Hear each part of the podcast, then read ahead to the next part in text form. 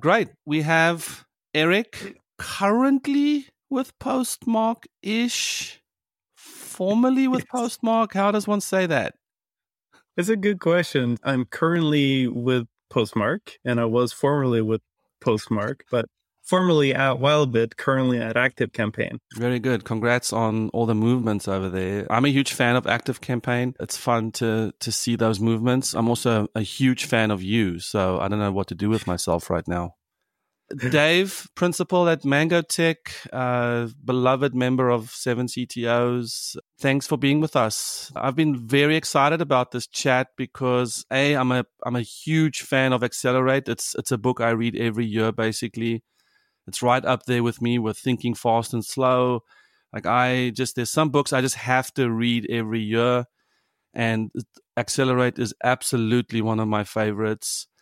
And and also just the two of you, super accomplished, and just I love to land the book knowledge into the real world and to hear how the two of you do accelerate in your ways. And of course, Accelerate is filled with metrics and assessments of our current states. From 7 CTOs, my name is Etienne de Bruin, and you're in the CTO studio.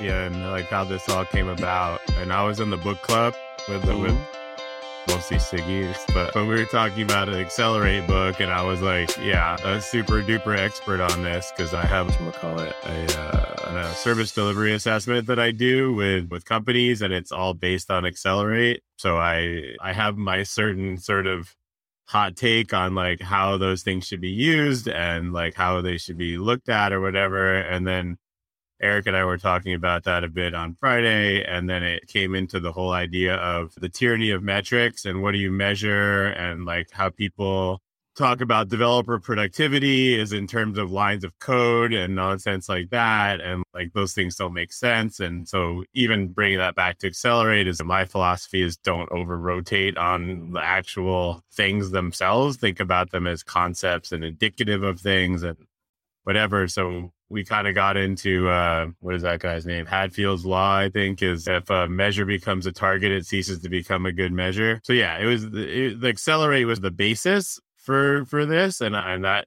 can certainly be the focus. But Eric and I definitely veered off into areas of as engineering leaders, like what are the things? How much do metrics help us? How much are they just a distraction? Mm. Yeah, and whenever someone asks me about metrics what should we be doing? I, my first question is almost, well, tell me a bit about your culture because it's not a one size fits all. And what is important to startup A is not important to startup B. And while there are best practices, if the metric becomes the target, then then you're probably screwing up your culture somewhere somehow, and are not going to get to the thing you're trying to get to. First, I'm a huge fan of Eric's as well, just like you. But Man. second, I put out a tweet. I don't know if it was last year or the year before, and I I said, "Mark my words, when the history books are written, Accelerate will go down as one of the most significant contributions to engineering in all of software for all time." Because I, I just really feel like it was that game changing for someone like me who has a background in software delivery. A lot of the things that I felt like we were talking about in the DevOps movement was all like, if you do this, it's going to be great, or you do that, it's going to be awesome, or, or, or, all these other things. And and people were like, yeah, are you sure? And we're like, oh, look at Google or look at Netflix or whatever. And they're like, yeah, okay. But then Accelerate came out. And here was the map behind all of that stuff. And it was like, this isn't just stuff that people believe. This isn't stuff that people are just talking about. Here it is. Here are the things that are correlated to high performing engineering organizations. Here are things that are correlated to great business outcomes. And if, and if you don't, you know, believe it, the entire back half of the book is like just statistics showing you how this is actually real. And putting that math down and making it so concrete for all of us, I thought was just an unbelievable game hmm. changer. How about you, Eric? I think I read it maybe three years ago and had a similar reaction to Dave's where it was it was like the thing I had been looking for. And I tend to come from a strong culture and, and human perspective to everything we do. And I think that's what the book is about. Think it says that kind of early. If I'm not misremembering, Dave, I'm sure will hold me accountable, but they're they're talking about capabilities and non-maturity and capabilities to drive culture change. And if you adopt certain capabilities and work in a certain way, you can come around to the culture change. But it's the culture change and having a generative culture that is the desired outcome. And and that just really strongly resonates with me. And I spent a lot of time poring over it. I haven't put it on an annual re- read like you have at the end, but but I probably should. Although every time the state of the DevOps report comes out, I obviously read that and pay close attention. I love that you mentioned the capabilities versus maturity model because I feel like that just goes in the beginning, it just goes straight at this obsession startups have with maturity models and to really flip that into what is our capability and how does that grow and how do we model that I think is a brilliant start to the book. When we were developing the assessment, we do not actually measure anybody on the four KPIs.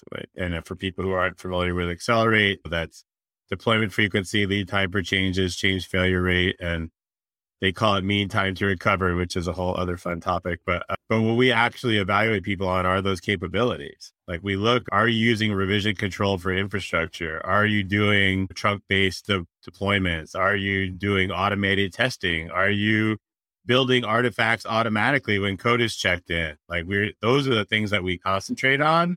We don't like really care about measuring whether this is a seven or that's a two or a five.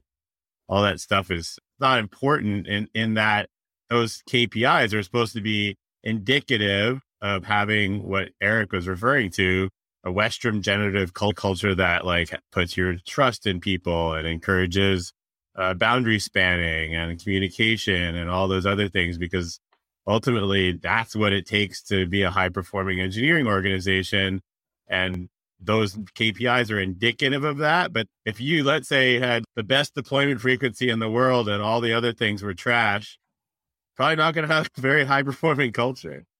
Yeah. And let's maybe, as we do this discussion, let's talk about this what metrics should I choose? Why am I choosing metrics? Oftentimes, when I'm in the conversation, I get the sense that the person is under fire because something isn't going the way the C suite wants. And now they're building their case for how things should be measured. But let's talk about measurement in general as the CTO or as a VP, obviously, maybe a bit further removed, but even with managers and, and let's talk about the what do we measure? Why do we measure it? What should we be focused on when it comes to metrics? So I'll take a stab at this. I don't I don't actually measure the DORA metrics very carefully or I'm not a huge proponent of going to them immediately. I like starting with what are we doing? What are the outcomes we're seeking? And what are some opportunities maybe for doing things better? But stepping back from that a little bit, there is there's also the feeling that as engineering leaders, we have to be responsible, right? And we have to operate in a way that is consistent with doing our jobs well and delivering value. So the DORA metrics are, are great. What I love doing though is focusing more on things that measure sort of the foundation for the DORA metrics to come into place. So, for instance, do we have psychological safety on our teams, and maybe what are what are some areas to improve there? Do people feel like they belong on the teams? We talk a lot about transformational leadership, right? They talk a lot about that in Accelerate too. Do we have some of that? So I've been working on some very simple Likert scale type surveys to do with a team on an interval to measure that above and beyond the DORA metrics, the DORA metrics are really specific. And I think if that's all you're looking at, then you're going to start measuring it, start improving it, and thinking the job is done, right? I think as engineers, we love data. And you guys are both CTOs. I was an architect, infrastructure engineering at Salesforce. Like, we're like, give me the graphs, give me the numbers, give me the, because I'm an engineer and I want the numbers. And I, when you've gotten to, I think the points in our careers like we have, you realize that like, it's not really all it takes to being a, a, a, good engineering leader. Camille Fournier has a really great blog post she put out last year. It was, it's called something like 37 things that it takes to be successful in engineering that aren't code. And it's all kinds of things like how do you convince other people on your team that this is the best thing that we're gonna that, that we could do? Or how do you how do you bring somebody up who's more junior than you so they become a better engineer? How do you make your boss understand that the team can't put aside this technical debt right now? Put a number on those. How? I, it's impossible. Like it's but that is that's the hard part of engineering right? The hard part of engineering isn't writing code like we we can all write after a few years in the industry we can all write code we some do better some do worse whatever but that's like breathing for us but like the hard part is all these other things. And so I like what Eric was saying, like how he was focusing on more aspects of the team and how does a team work well together and, and things like that. And I, I don't think that we have to throw away the idea of being data driven. That's not necessary. That's throwing out the baby with the bathwater. But I think we also have to recognize that everything that we can stick a number on isn't going to be all that great. And, and, number two, if you just start sticking numbers on everything, people are going to find a way to game the system. And then what have you gained? What I, what I love about the DORA metrics, for instance, deployment frequency, is that those numbers will break down because of other things that aren't working. And, mm. and so at least if you can have some sort of North Star in those metrics, and then deal with, oh, but we can't do this because we can't retain engineers or we have to keep retraining or there's only two people who know how to do this X and Y. Those, so it's almost like the vanity of the tooling and the numbers. Great, go do that. But now, because you, then those numbers are going to show you that you have all this other issues around, like you said, Eric, psychological safety, retention, all that stuff that starts surfacing and really to me, that's where the true leadership starts to come into play. It's not, hey, how do we maintain those numbers? It's what do we need to put in place to to eventually have those outcomes that are good for the business. Yeah, I think that's right. And I think the beauty of the Accelerate book is thinking about it from a capability standpoint. So advising people to pay attention to the DORA metrics and to adopt those capabilities. I, I, don't think you can really go wrong with that. It's just important to remember that's not the end state. And so if we think about what are the outcomes we want, what's the reason for all of this, what I keep coming back to always is like learning. I think to me, a trait of really strong engineering orgs or kind of any teams, to be honest, is their ability to keep learning and to have a, a practice of learning where you know, thinking about failure as feedback and not punishing people. And okay, DORA metrics great. Yep, all of this stuff is great. We want a generative culture, but why though? I think partly because we want to be a learning team. How we do our work today is going to be different from next year and the year after. And it's going to change under our feet. And what problems our customers need us to solve is also going to be different. So I, I always come back to the outcome that we want to be highly functional learning organization. Yeah, I think it's important to remember that the Accelerate book came out of the DevOps movement. It's Nicole and uh, Nicole Forsgren, Gene Kim, Jez Humble. Like these are people who uh, are formative and, and massive players in the DevOps movement. Gene with the with the Phoenix project and Jez Farley writing like continuous delivery, all these other things. But we do have a saying in the DevOps movement, which is you're either a learning organization or you're lo- losing to someone who is.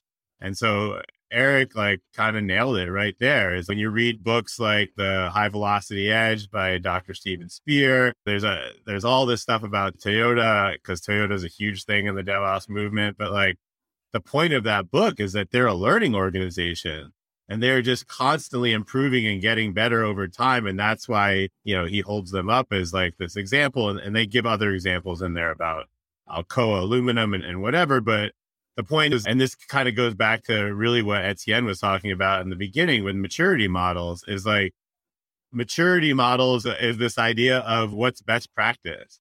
But best practice is by definition current practice. That's as far as we've taken it and yeah, if you only want to be as good as everybody else, then fine, just do that. But if you want to be better than all your competition and you want to win, you don't want to lose to someone who's learning, then you have to keep learning. You have to keep getting better. It's all the Kaizen principles and, and all that mm-hmm. other stuff.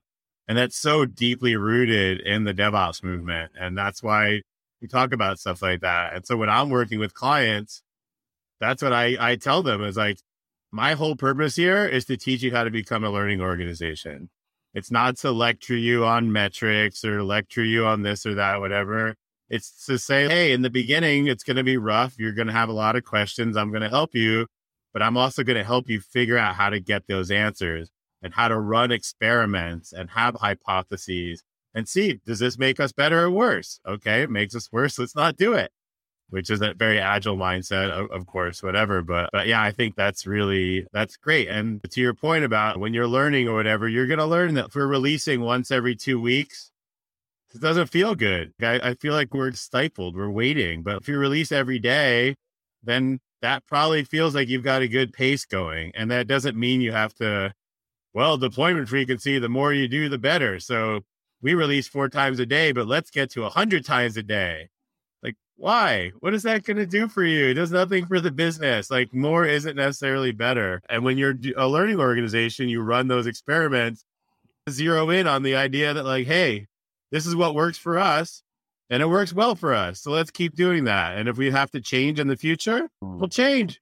Yeah, I'm drawn to learning organization equals top leadership being okay with not knowing or being wrong or that to me is a lot of times where this all f- breaks down is I am supposedly I've just been hired as the CTO. I'm supposed to know my stuff and but I don't know how to massage these metrics into this existing culture and to adopt that learning mindset of hey I don't know the answers. Let's figure this out together and let's run those experiments is huge. And that's where, for instance, with trunk based development, for instance, you can't really do the daily deploy if you aren't doing feature flags, right? If you aren't doing trunk based because you have these bloated branches or you have this crazy review process to eventually merge and everyone's holding onto their hats because something's going to break something.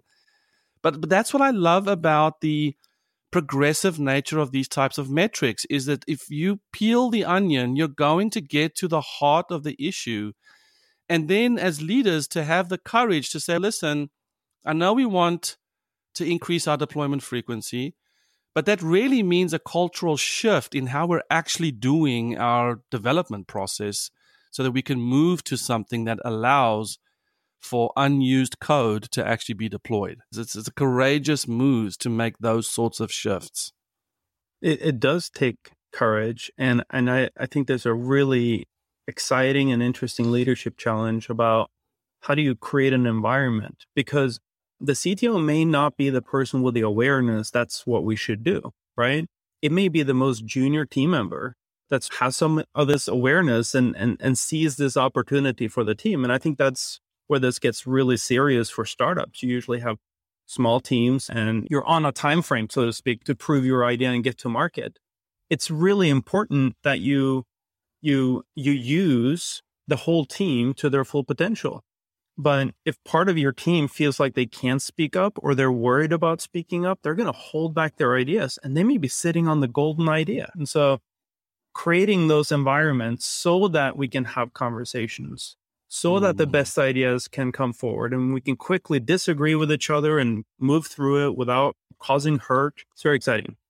Yeah, how do you run an experiment if it's not safe to? We can only do experiments that are 100% guaranteed to be successful. Like an experiment anymore. Come on. I have a, a client right now, and uh, this morning I was on a call with them, and we're like, we're going to change all this stuff or whatever. And then they're like, that's fine. We can make these massive changes to our organization. Let's just make sure that we don't have any additional downtime as a result or anything. We just, we need to think through the problem hard enough that we catch every ball before it lands. And I was like, give up, forget it. I was like, that's not happening. And I was like, and you know, I was in in Florida last week with them, but I was like, their senior leadership. I talked to them. They're like, we're willing to accept failure as a growing pain of getting through to a better place and, and whatever. So I was like, you guys don't have to worry about that. Embrace this, go with it. Whatever you have permission to fail because it's just you guys have both been saying it. Like people are afraid. What if, what if somebody finds out that I don't have all the answers?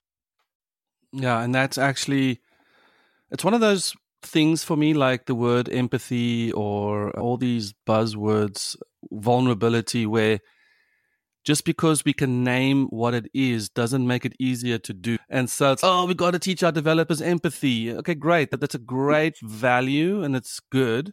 But empathy is going to be messy. It's you're going to you're going to be uncomfortable. It's not going to be great. And the same for me with failing, right? It's again, it's a this idea of experimenting, short cycles, uh, short, ba- tiny batches, like all of that stuff sounds great until it starts really messing with what the business plan is or sends things something gets released that shouldn't have which is great but which is great for what we're talking about but the business might see that as a failure on the part of the technology organization uh, you know i think about what you said eric I, what i love about this book is also emphasizing the generative culture I, I often talk to CTOs and I'm like, listen, if you don't create the generative culture inside your company, where do you think great ideas and innovations going? It's going to their side hustles. I love side hustles. But you're like, whenever I host a collaboration session or a think tank, no one says anything. Thanks for that confession. I mean, that you just told me in one short sentence how you're running your organization. The other thing that really stands out to me is decoupled architecture for the sake of empowering teams, right? It's not, oh, we're trying to scale this part and that part of the system. How about you actually design your or architect your system so that your teams feel empowered, aren't breaking something in the other dark corner of the app every time they try and do something. And so I think, like you said, Eric, so much of this is centered around the team and, and technology serving the team, decisions, architects designing for engineers versus tools and data and all those metrics. I'll throw it on you two guys since you're both CTOs, but like you said, Etienne, that like the business can see that failure as something bad or whatever. And then you said the CTO should create an environment in their organization so that it encourages experimentation, which leads to innovation and things like that. What does a CTO do when the CFO or the CEO comes to them and says, How could you release something that gave us 10 minutes of downtime? How could that happen? What does a CTO do in those situations? Yeah, that's a really tough problem. and and I think it can be addressed in some cases, but uh, so in that case you have a cultural misalignment and one thing I know for sure is you can't have a generative culture in the development team and then a pathological culture in, in supporting works. And you can try, but that's definitely going to be very messy. And that kind of points to the thing on, on this issue, on, on this cultural issue about what leads to to value creation. I think that the leadership team has to be aligned.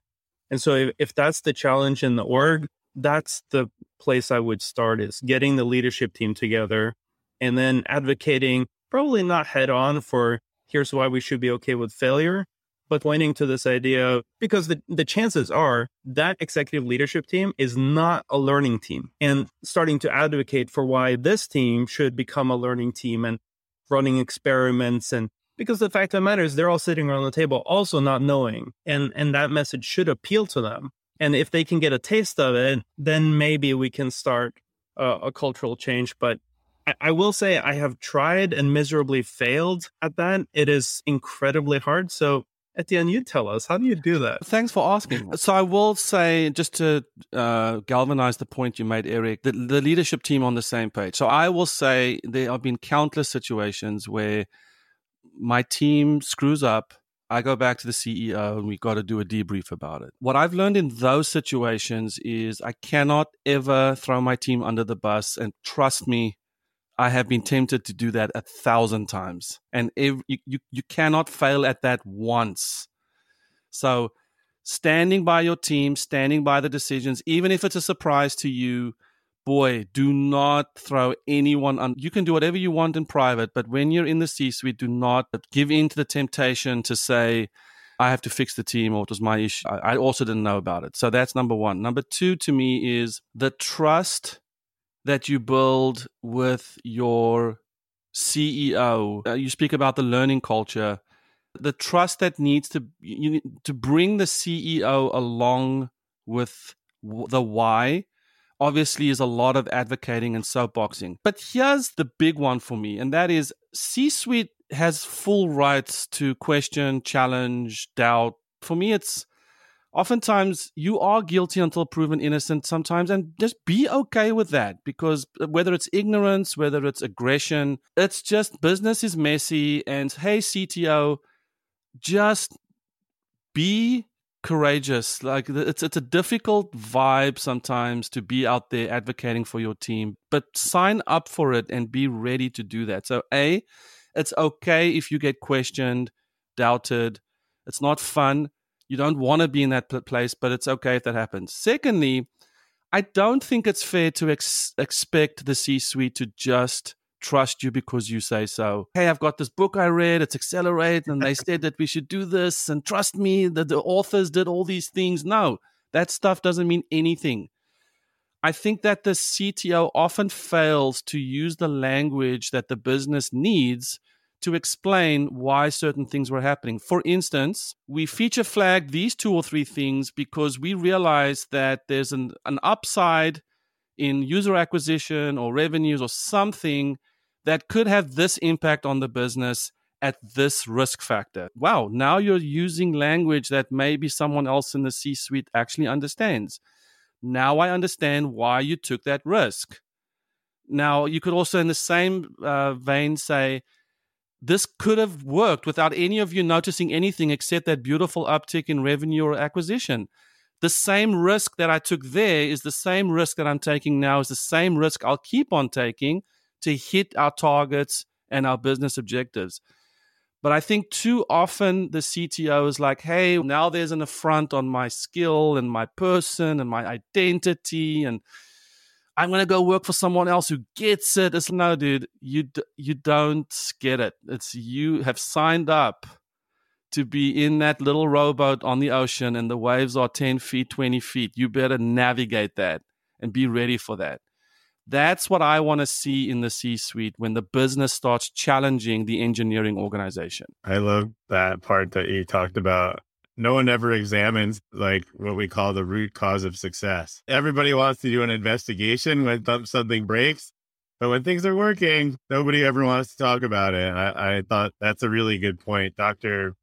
Richard Cook has a website called how.complexsystems.fail. It's got 18 different things in there. And one of the things he talks about is anytime we're making changes to the system, it's a gamble. And like when the gamble turns out to be bad, everybody looks at and is of course it failed because but they're constructing a reality that didn't exist at the time because if somebody knew it would cause a failure they never would have done it. It's absurd. But he said nobody ever goes back and like thinks about all the gambles that we did that paid off that did increase revenue that did increase all those things. And I, I think that's the to bring it back to the learning organization and accelerate. That's when we do have those failures, it's an opportunity. It's an opportunity to get better. It's really showing us what the state of the system was at that time. And we have a lot of clarity about what that the state of that system was.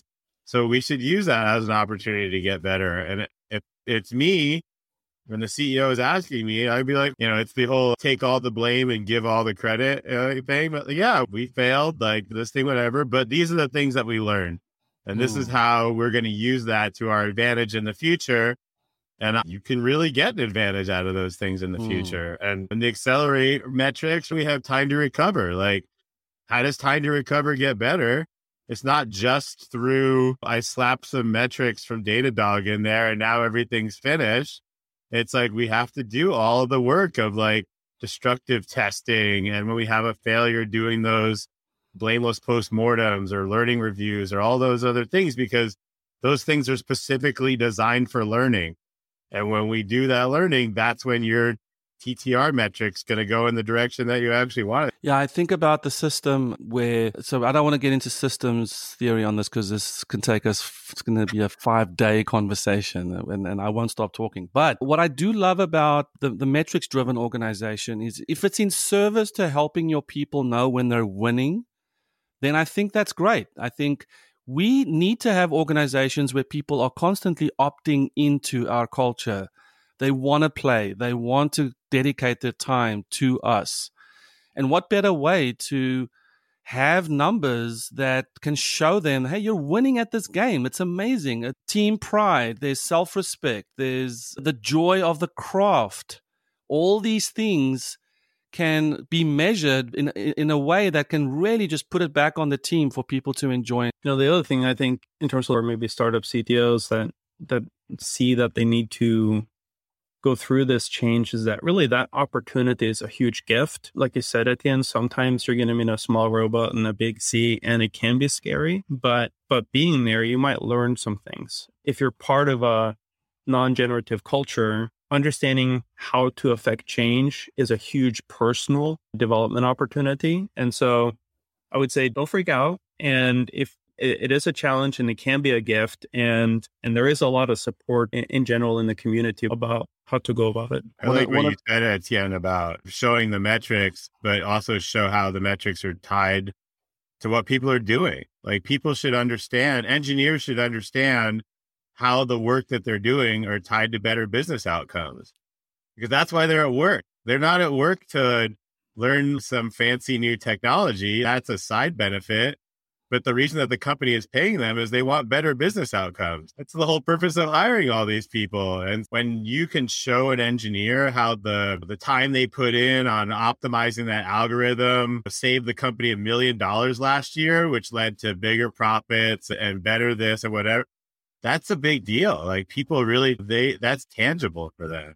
Which is one of the reasons with CI CD. What does that give you? It just gives you this incredible freedom and flexibility to respond to product needs, customer needs, ex- running experiments. Suddenly the friction goes down to try things out. Yes, there are CI CD metrics but the game of correlating those numbers that's a fun thing to do is hey if we if our deployments are once a day, our general NPS scores go up. I know it's a bit ludicrous, but something like that, where your team can feel like there's not this animosity between product and dev because they always want something that we're not working on, or they always want something that they wanted this today and that tomorrow. You might actually just be sad because you've got friction in your own department, in your own space that just limits you your ability to respond. Tying it back to the DORA metrics and the capabilities, I think that's a gift in, let's say, continuous um, delivery or continuous deployment is that it, it, it's not an end state in and of itself, but adopting that practice means you're going to have conversations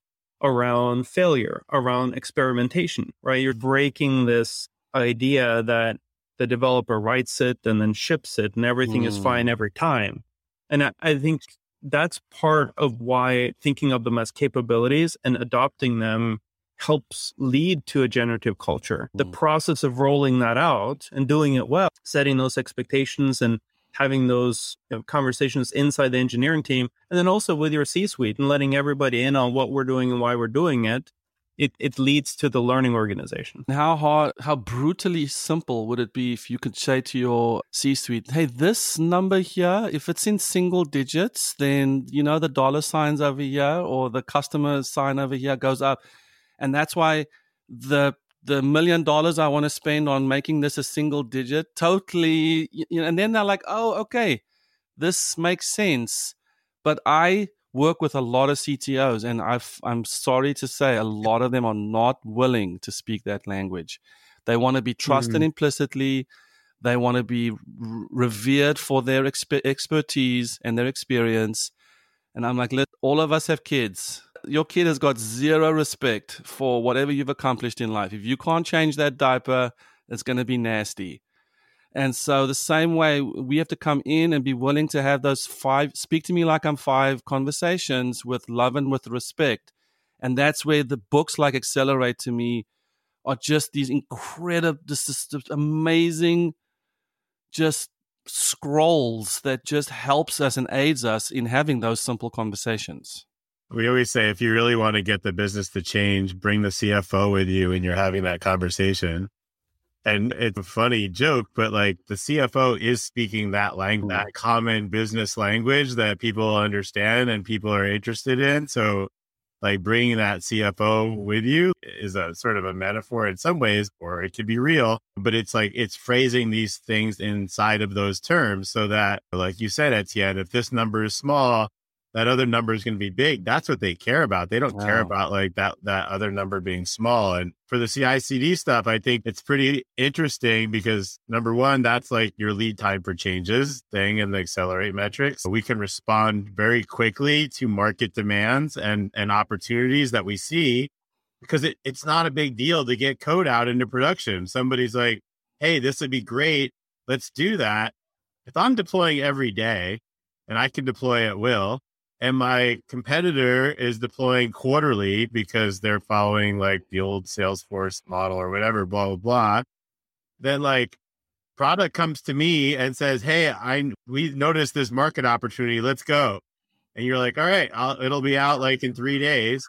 And then your competitors are like, "Oh yeah, we could totally do that. Just give us two and a half months, and we'll be able to take advantage of that market opportunity. Give me a break." And we don't like hero culture and like the DevOps movement because that's generally about somebody who stays up all night fixing something and then we congratulate them for not sleeping. Mm. But this is real hero culture. Like you come to the engineering organization and say, we see this market opportunity and we can take advantage of it months ahead of our competition. That's some great hero culture. I so love that. So let's wrap this up with someone who's been listening to us for 45 minutes and are like, I, what are they even talking about? I like the way they sound, but I don't know what this means. Let's land this in a way that someone who's gotten this far, what could be an actionable thing for them to do next?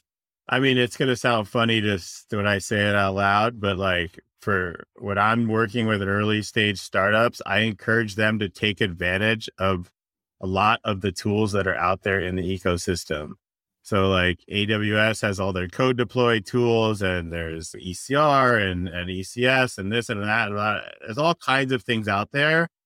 The thing that I always find fascinating when I'm working with startups is the ones who utilize those tools, they get a lot of the DORA metrics for free because those tools are opinionated in a way that forces you into doing all these small batch releases and, and, things like that. And certainly read the Accelerate book and understand what you're going for there. But there's no reason to strike out on your own and do this not invented here stuff where we're going to write our own container orchestration from scratch because that makes sense. And the tools are opinionated and they're really getting so good right now. I'm, I'm just super impressed with them.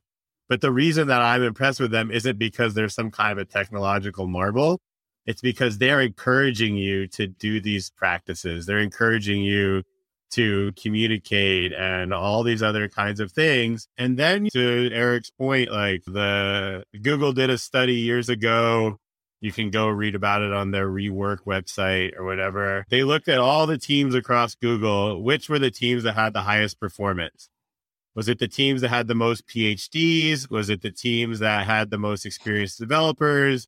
Was it the teams who had people who had been at Google the longest? Turns out, number one, psychological safety.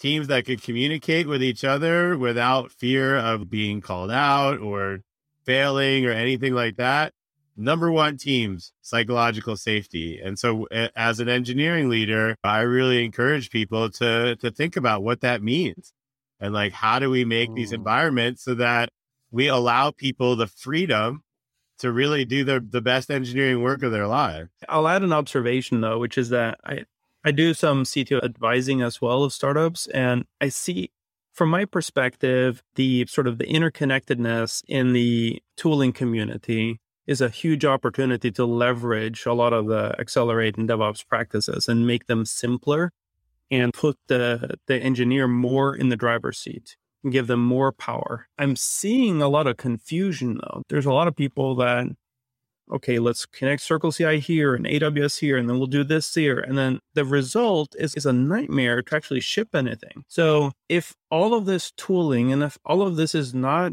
making the job simpler and encouraging you to ship more often.